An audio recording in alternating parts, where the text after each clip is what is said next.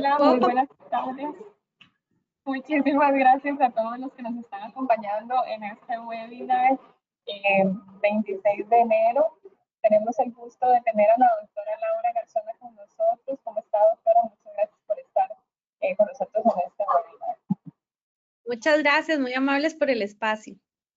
Bueno, vamos a conversar de, de un tema muy, muy particular, ¿verdad? que sería cuál es la mejor hora para tomar el sol. Existe un bronceado saludable. Creo que todos por vivir en un país, ¿verdad? Tan caluroso, tan tropical, estamos muy acostumbrados a, a exponernos mucho al sol, entonces por eso vamos a tocar un poquito el tema. Y nada más recordarles a todos los que nos están escuchando y viendo que si tienen alguna duda, consulta, la pueden escribir en el chat de esta plataforma del webinar y al finalizar la presentación de la doctora eh, vamos a evacuar todas sus dudas. Entonces, no le atraso más y le dejo todo el espacio para que pueda exponer. No, muchas gracias, muy amable.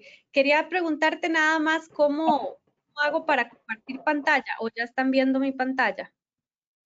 Eh, debajito de la cámara tiene que estar la opción de compartir pantalla. Usted tiene, tiene Vamos a ver, conecto audio. Pues. mía? yo? ¿O ¿Cómo? ¿Debajo de cuál pantalla? Disculpa. ¿De dónde? ¿Mi cámara? Es que no sé cómo se le ve a usted, este, porque a mí se me ve diferente la plataforma, pero tiene que aparecer el micrófono, cámara y una, como una pantallita de... Ah, ok. Sí, no, no, no me... Pero, ok, no, no, pero no hay problema. Igual, igual son dos diapositivas que se las puedo, se las puedo enseñar porque aquí la tengo, la tengo aquí hacia mano. Ok, bueno, entonces los dejo. Está bien. Gracias. Bueno, muy, muy buenas tardes, muchas gracias por el espacio.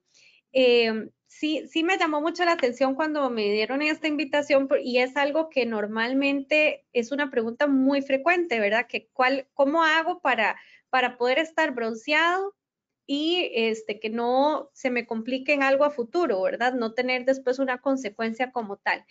Yo les comentaba y les decía, decía digamos, de forma jocosa, pues eh, realmente no la hay, siempre va a haber un riesgo.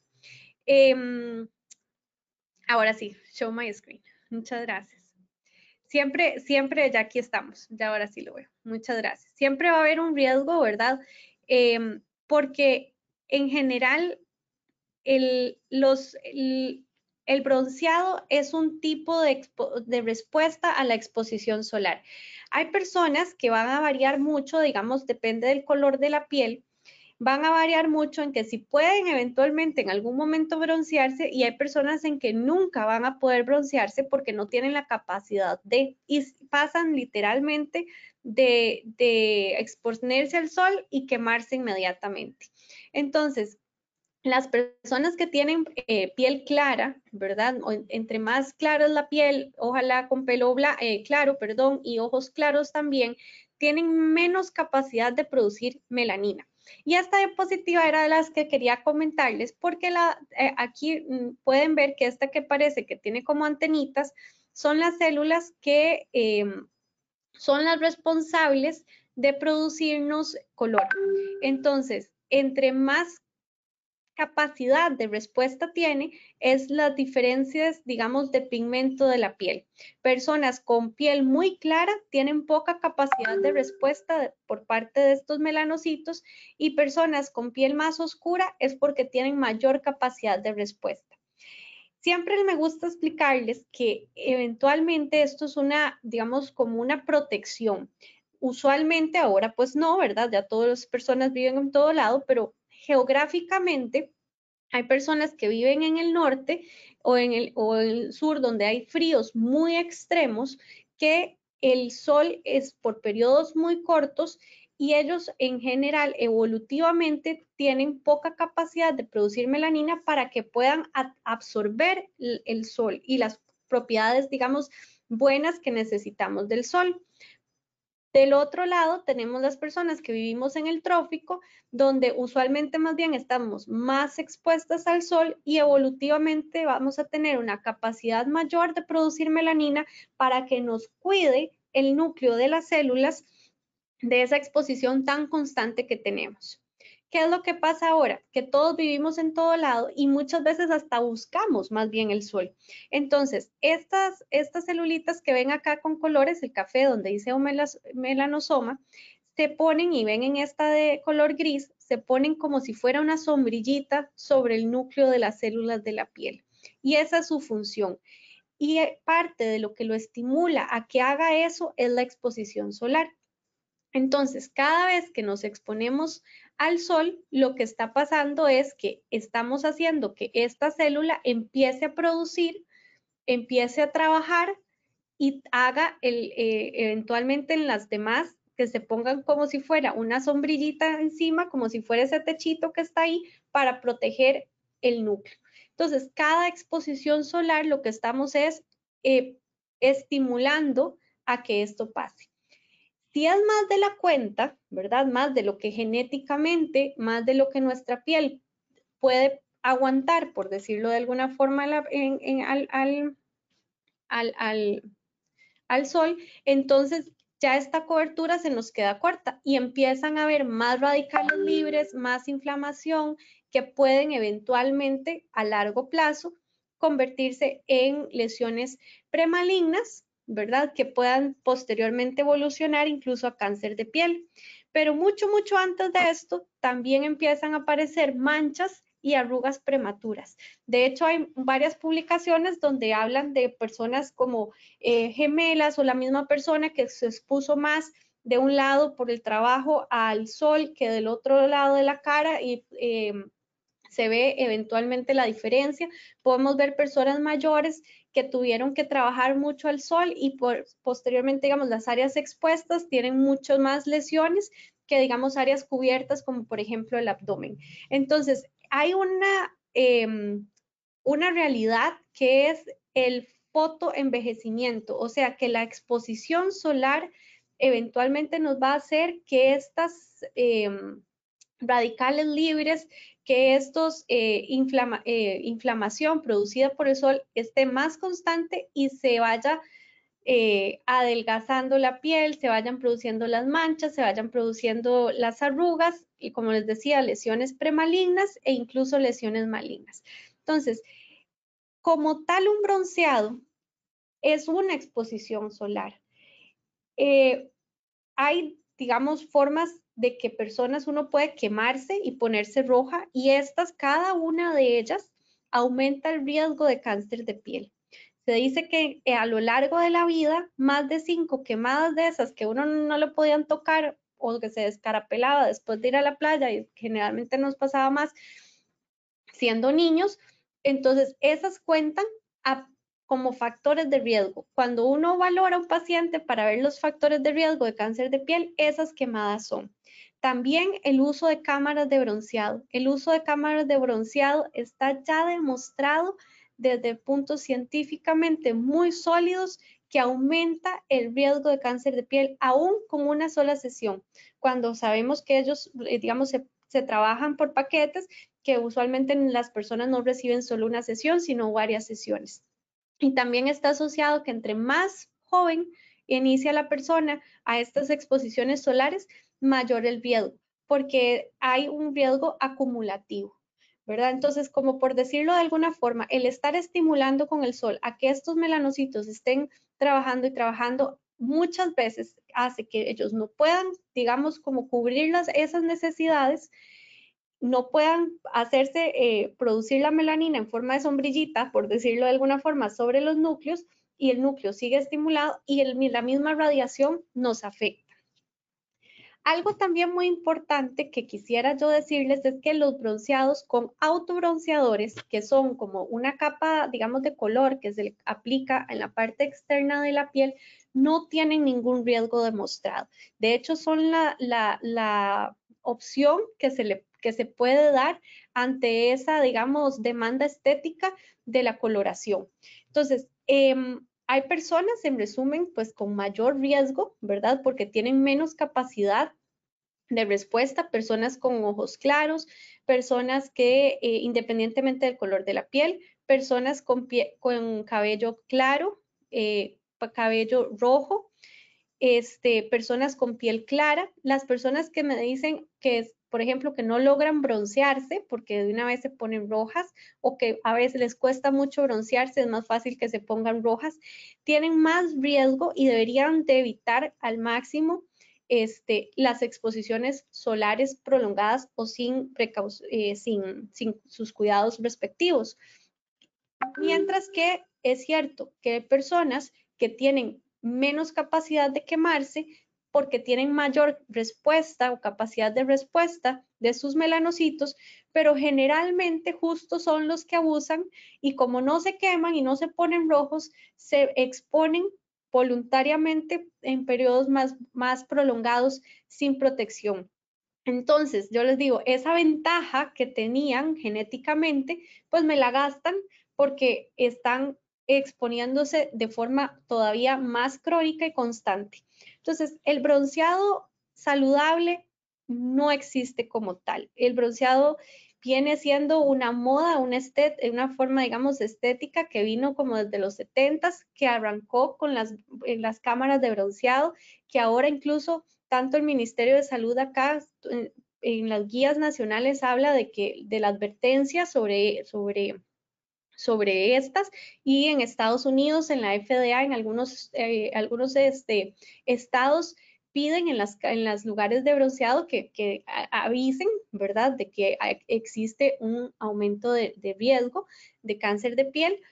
Y este, por otro lado, se ha documentado que no hay problema, o sea, no hay ningún dato de malignidad o aumento de riesgo para, cáncer de piel, principalmente o manchas, si usamos los autobronceadores, que son básicamente como una pintura en la capa más superficial de la piel. Y hay diferentes marcas, hay diferentes formas, hay para hipoalergénicos, etcétera. Pero esa sería la opción, digamos, de, de un bronceado saludable. Sí, también quería como hacerles la acotación de que eventualmente uno puede ir al índice a la, aquí voy a ver, compartirles, perdón, por acá, que pueden eh, ir a la parte del ministerio, perdón, del de, el instituto, perdón, meteorológico y diariamente, así como hacen los pronósticos del tiempo, ¿verdad? En cuanto a lluvia, etcétera, también están los pronósticos de índice de eh, radiación ultravioleta. Entonces, estos que estamos viendo acá, por ejemplo, podemos ver que San José, a pesar de que no estamos evidentemente en una playa, tiene un muy alto índice de radiación. En países como Australia, por ejemplo, hacen estos em, eh, reportes de forma constante y con base a estos índices de, de radiación o pronósticos de índice de radiación, hay advertencias para que las personas Mm, se queden dentro de la casa, que los niños no tengan las, los eh, recreos al aire libre en estos picos o en estas horas. Y es eh, porque Australia, por ejemplo, es de los países que más índice de cáncer de piel tiene. Entonces, nosotros tenemos también esa ventaja de poder eh, buscar en el, en, el, en el Instituto Meteorológico el índice de radiación y esto tanto mide la radiación ultravioleta A como la radiación ultravioleta B, que una es la responsable de quemarnos directamente y la otra es la que nos quema a, un periodo, digamos, más largo, como 72 horas, y que puede incluso, este, que es la como que dicen de broncear. Em, y ambas, antes se creía que solo era una, pero ambas, tanto la VA como la VB, son las responsables del cáncer de piel. Cuando buscamos filtros solares, debemos buscar filtros solares que cubran contra ambos índices, eh, perdón, ambos eh, rayos ultravioletas, tanto para la A como para la B. El B se mide por número. Entonces, cuando vemos que un filtro solar dice 15, que un filtro solar dice 30, que un filtro solar dice 50. Lo que nos está hablando es de uno de los dos tipos de radiación ultravioleta que tenemos que prevenir o que evitar. Estamos hablando con el número, nos habla del luz ultravioleta B, que era la primera que se reconoció que nos daba lesiones malignas. Posteriormente, ya también sabemos que la luz ultravioleta A, que antes creíamos que no era mala y que ahí era donde viene el, el concepto eh, erróneo de hace mucho tiempo de bronceados saludables, ahora sabemos que no es tal, que también nos va a dar sus consecuencias. Entonces, la VA viene en los, en los filtros solares como en cruces. Entonces, a partir de tres cruces nos tenemos una buena protección. A partir del, índice de, factor de protección solar 30, tenemos una buena protección contra UVB. Entonces, en resumen, amplio espectro, en los bloqueadores se refiere que tenemos un, o sea, están cuidándonos tanto de la UVB como de la UVA. La UVA es eh, también dañina, por lo cual un bronceado también sabemos que fue una sobreestimulación al melanocito que eventualmente de una forma prolongada y, repetitiva más factores genéticos individuales de las personas pueden darnos mayor riesgos de cáncer de piel, lesiones premalignas, manchas y arrugas. No sé si tienen alguna duda o algo puntual que quisieran, con muchísimo gusto les pueda aclarar. Perfecto, muchas gracias. Por aquí tenemos sí dos consultitas. Una de Flor de María Durán dice que ¿por qué al recibir el sol siento pulsadas en el cuerpo? Bueno, ahí ya son cosas distintas, ¿verdad? Porque eh, el sol y, eh, también hay entidades que o sea, enfermedades que el sol exacerba, ¿verdad? Pueden ser por medicamentos que yo esté tomando o enfermedades propias como tal. Entonces, usualmente pacientes que no padecen de nada o que tampoco es que estén bajo ningún medicamento y tengan esa sensibilidad o que se brotan cuando se van al sol, es por ya también tanto, digamos, tantas exposiciones previas que han tenido, la piel está muy sensible y, y reacciona. Entonces, entran como en un gran grupo de mm, enfermedades fotosensibles y ahí habría que ver de, estas más o menos que les menciono, cuál podría ser el caso de ella. Perfecto, tenemos dos celulares, una de Raíz Molina y Cristina Flores que dice, entonces si vamos a la playa, ¿cuál es la peor hora? Disculpa, llegamos a la playa, ¿qué? Eh, ¿Cuál es la peor hora para exponerse, aún con tipos de protección, digamos, con ropa, con bloqueador. Eh, sí, esas serían las dos dudas. Eh, la hora más para. En general, lo que uno recomienda, o sea, yo siempre les digo, vayan a la playa, o sea, estamos en un país tan bonito, o sea, no es, la idea no es quedarse encerrado, pero hacerlo de una forma segura. Entonces, entre más alejado al mediodía, mejor. Sin embargo, antes se decía, este, por ejemplo, de 10 a 2 es lo peor. Y sí, es cierto, es lo peor, pero no quiere decir que a las 9 y media no tengo problema. Entonces, eh, y también muchas veces es poco factible porque uno está en la playa y no va a estar así como, bueno, ya tengo cinco minutos, voy, entro, ¿verdad? Entonces, generalmente lo que uno dice es tratar de evitar exposición directas en lo más cercano al mediodía, o sea, tratar de hacerlo lo más lejano. Por ejemplo, los pacientes que hacen deporte, que está genial, pero entonces traten de no hacerlo en la hora de almuerzo. Eh, tratar de hacerlo antes de las 10, después de las 2, es como tradicionalmente es la recomendación. Sin embargo, eh, si no se puede por las razones que sean, tenerlo muy, muy presente que independientemente de la hora, usar filtro solar, lo que ella misma hablaba de protección de manga, o sea, con, ropa o con sombrero o buscar la sombra. Recordar en la playa que es muy importante que hay algo que nos, no está contemplado, ¿verdad? En, lo que tira el, meteorológico, es que también en la playa tenemos el efecto de refracción. Entonces, el sol que se... Em, que pega en la arena, ¿verdad? Se refleja hacia nosotros, igual en el agua. Entonces, en, la playa, si bien es cierto, tal vez el índice es un poco menor en general por ser más bajo, ¿verdad? Por tener menos altura, tenemos dos, eh, tenemos también que nos, nos irradian, por decirlo de alguna forma, doble desde el punto de vista del sol directo y también de la reflexión. Refracción, perdón. Perfecto. Daniela Campos pregunta cuáles cuidados podemos emplear después de exponernos al sol. Sí, en general, en general digamos, mantener la piel hidratada es muy, muy importante. Entonces, eh, sí, si, si por A por B se nos pasó y a todos yo creo que nos ha pasado, ¿verdad? Que cuando nos dimos cuenta, este, ya el bloqueador se lavó o no me lo cuidé o no me dio chance de ponerlo, etcétera. Y pues la parte de la hidratación es sumamente eh, importante, ya sea con, eh, hay cremas específicas, pues, ¿verdad? Que traen eh, a veces como ingredientes como aloe vera, etcétera, pero lo más y más importante es que sean cremas humectantes. Aquí estamos viendo preguntar por estos productos de bronceado sin sol, que si son inofensivos. ¿Bronceado qué, perdón? Eh, productos de bronceado sin sol, ¿son inofensivos? Preguntan específicamente las cremas de bronceado sin sol. Sí, hay, hay muchas marcas, ¿verdad? Hay muchísimas marcas, igual que cuando uno busca, qué sé yo, un maquillaje, hay muchísimas marcas de maquillaje, pero esto viene siendo un maquillaje. Entonces sí, ahí puede ser que haya algo propio que yo pueda causar, que me pueda dar alergia, pero desde el punto de vista de cáncer de piel ni de, lesiones premalignas, no hay ningún problema. El, el, si estamos hablando de estos que, está, que son más que todo como autobronceadores,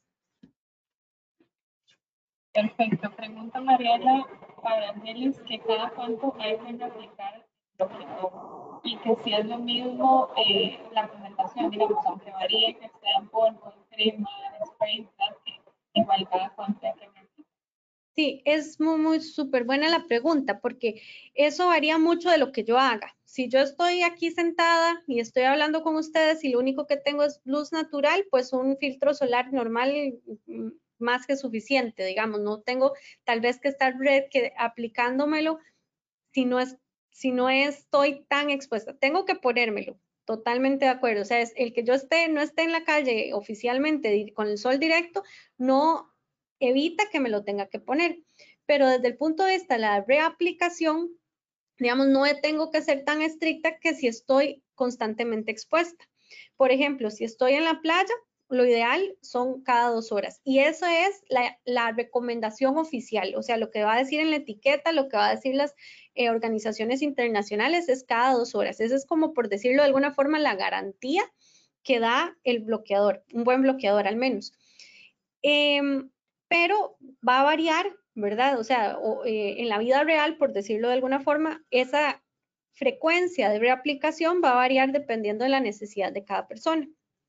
Por otro lado, lo que me preguntabas de la presentación, eso eh, varía y entra, digamos, si es contra agua, si no es contra agua, si es, si es grasoso, si no es grasoso. Por eso hay tanta, tanta variedad y por dicha, porque hay para que, digamos, como yo les digo, hay para todos los gustos. Entonces, eh, presentaciones como en aerosol, eh, presentaciones en bases compactas, eh, presentaciones que tienen color. A mí me gustan mucho y son como muy aceptadas para las que nos gusta maquillar, por ejemplo, pero siempre les digo, tienen un pero.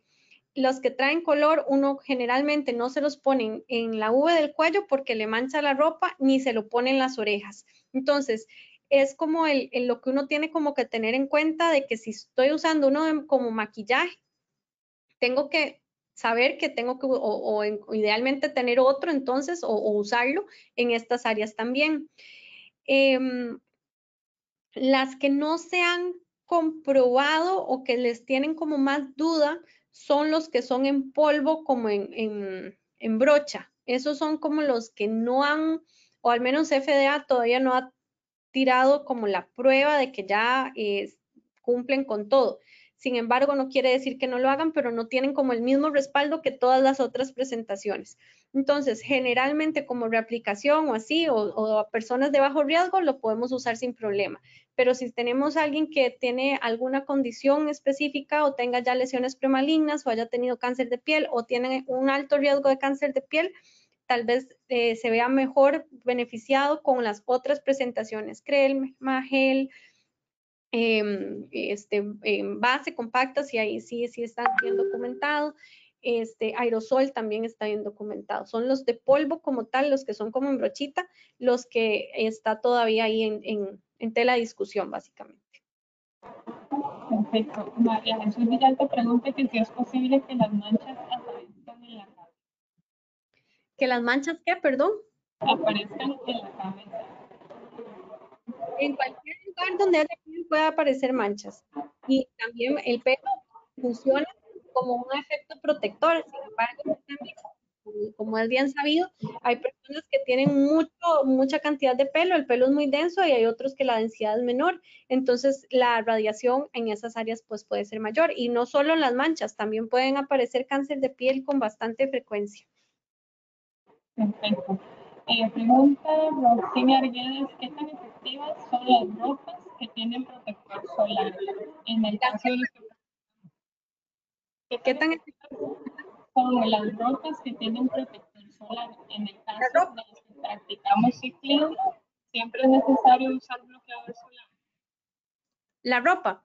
Sí, la ropa. la, ropa, lo que, la, la, ropa como tal, hay diferentes cosas. Y está lo que mm, mide el número, ellos traen un número, eh, que básicamente lo que mide es la cantidad de sol o de radiación que pueda pasar. Entonces, entre más em, radiación pasa, digamos, más, eh, perdón, menos protección tiene y un número más bajo le van a dar.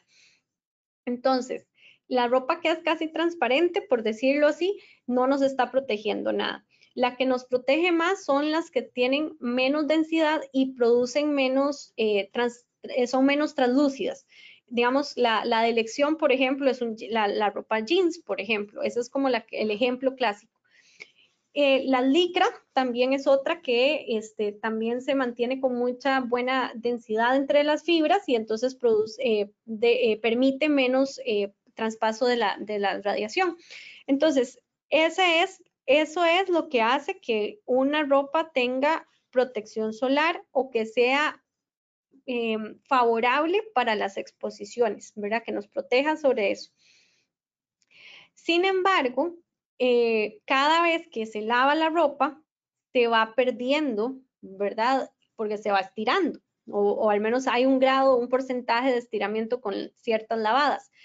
Tanto que muchas veces, si uno lee la letra pequeña, la ropa que viene de ciertas marcas que traen, por ejemplo, eh, que tiene factor de protección porque les echan extra, factor de protección sobre la ropa, dice eh, por tantas lavadas, ¿verdad? O sea, tienen su, su, digamos, son como limitadas. En la ropa, y a mí me pasa a veces con la de los chiquitos, los vestidos de baño, que yo trato de conseguirles las de manga larga, etcétera, a los, al tiempo, a ciertas lavadas, ya están todas estiradas y ya eso no les está protegiendo. También varía si la ropa, ropa perdón, está húmeda o no pierde, eh, digamos, o baja el grado de protección con ropa húmeda, que cuando uno está haciendo deporte, pues obviamente se humedece. Entonces, ante que si siempre hay que colocarse, yo les diría que, que sí, especialmente en las áreas que están expuestas, por ejemplo, en los brazos. Em, pero sí, por supuesto, que da muy buena, este, o sea, que aumenta el grado de protección que, que no tenerlas. Pregunta Marta Ruiz que cuando una persona es atópica, ¿qué bloqueador puede usar? En general, los bloqueadores se dividen por ingredientes y los que son de ingredientes minerales, que son a base de óxido de zinc y dióxido de titanio, son los que menos alergias producen. Perfecto. Erika Oviedo dice muchas gracias por la charla. Dice, eh, ok, la pregunta es, dice que es recomendable tomar sol diariamente por 10 minutos para la absorción de vitamina D. Es necesario aplicar bloqueador para esto, aunque se haga después de las 10 o después de las 2. Este es un, un, tema de discusión que, que, depende a quién le pregunte, porque por supuesto que las vitaminas, eh, digamos, por ejemplo, la vitamina D, las endorfinas, para, ¿verdad? Que, que lo producen a uno una sensación placentera y todo esto, pues el sol tiene sus propiedades buenas, ¿verdad? Y nosotros no estamos en contra de que, de que nadie se asolee o que nadie salga de la casa, pero que lo hagan de una forma consciente para que a largo plazo, que ese es el problema, si fuera algo a corto plazo, pues uno solito casi que se da cuenta, ¿verdad? Pero como es algo a largo o mediano plazo, este, ya cuando uno se da cuenta de que se pasó de sol, por decirlo así, ya es cuando salió una lesión peligrosa, ¿verdad?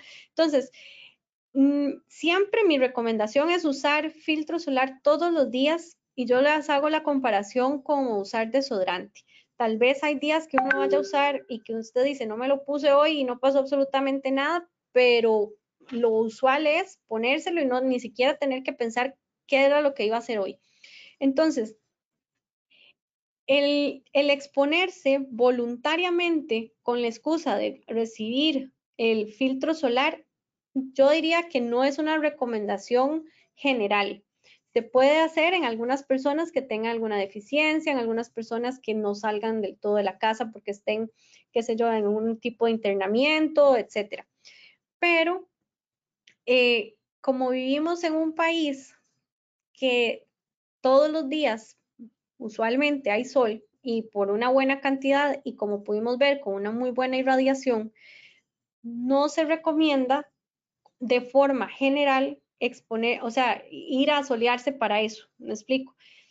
A diferencia, y eso es donde entran otros, digamos, estudios que se han visto que hay déficit de vitamina D y que hay déficit de, o que se asocia, por ejemplo, a, a depresión, ¿verdad? Pero generalmente es en países donde tienen inviernos muy prolongados, donde de verdad no sale el sol o si sale son por muy pocas horas.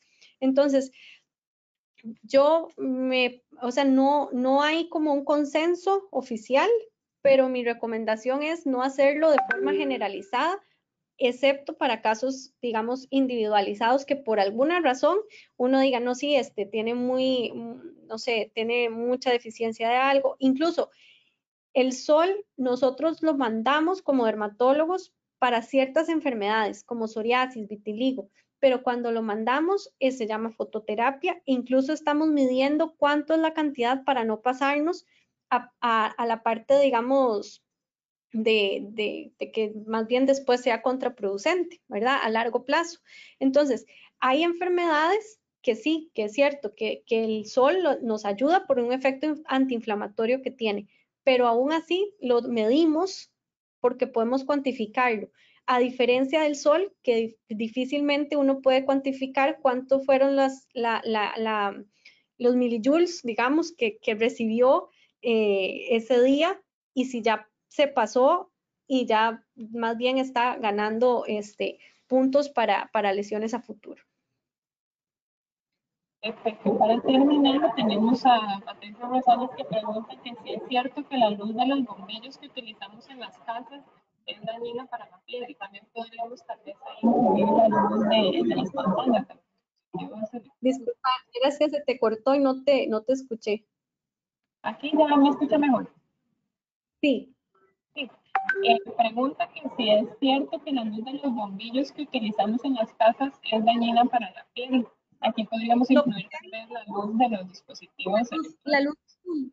Gracias. Sí, la luz azul es la que se ha visto que este, se ha asociado, todavía no, se ha, no, hay, no hay estudios fuertes que se hayan asociado cáncer de piel, pero sí se han asociado manchas y sí se han asociado arrugas. Entonces, la luz azul que se emite tanto por los fluorescentes y de hecho ya es como por regla y está bien documentado desde hace tiempo que el fluorescente necesita este panel de, eh, no sé, que tiene un nombre que es como el plastiquito, ¿verdad? Que donde está el fluorescente viene la lámpara, trae un plástico eso es necesario, o sea, eso es, eso es como, necesario para evitar ese, ese, ese riesgo y también las, la luz de artificial, digamos, de las pantallas y los televisores, etcétera. Bueno, aquí entró, entró una ya para, para cerrar que dice qué tan dañina es la exposición al sol para personas que tienen muchos lunares. ¿Que tienen qué, perdón? Muchos lunares. Ahí lo que pasa es que se va sumando, ¿verdad? Este, uno va buscando, digamos, cuando revisa a los pacientes em, y hace la historia como tal, viene lo que son los factores de riesgo. Entonces, si hay una persona que tiene más de 50 lunares, por ejemplo, y que además se expone al sol, ya tiene dos factores de riesgo. Entonces, ese es, el asunto, ¿verdad? Que, que uno va como, y hay cosas que no son cambiables. De hecho, las únicas casi que modifican, modificables para la parte, al menos por el momento, para la parte de cáncer de piel, es la exposición solar. Es lo único que, depende de mí. Lo demás el color de los ojos, el color de la piel, si puedo o no quemar, o sea, la, como les decía, la cantidad de lunares, si nací con un lunar muy grande, esas cosas no, no las puedo modificar. Lo único que puedo modificar es eh, el uso de cámaras de bronceado, haberme expuesto a más de cinco quemadas en la infancia, em, em, trabajar al aire libre, si uso o no filtro solar, que esas son al final de cuentas las únicas que yo puedo hacer como algo al respecto. Entonces, si ya tengo factores de riesgo no modificables, con más razón, uno le insiste al paciente de este, hacer, eh, disminuir los modificables, que es básicamente la exposición solar. Bueno, doctora, realmente le agradecemos mucho el espacio, gracias que nos regaló. Eh, a todos los asistentes, recordarles que este video va a estar mañana en la plataforma de YouTube del Hospital Clínica Bíblica para que puedan pasarlo y compartirlo. Y nuevamente, doctora, gracias y nos vemos en un próximo webinar si Dios lo permite. Que estén muy bien, que tengan buen día. Hasta luego.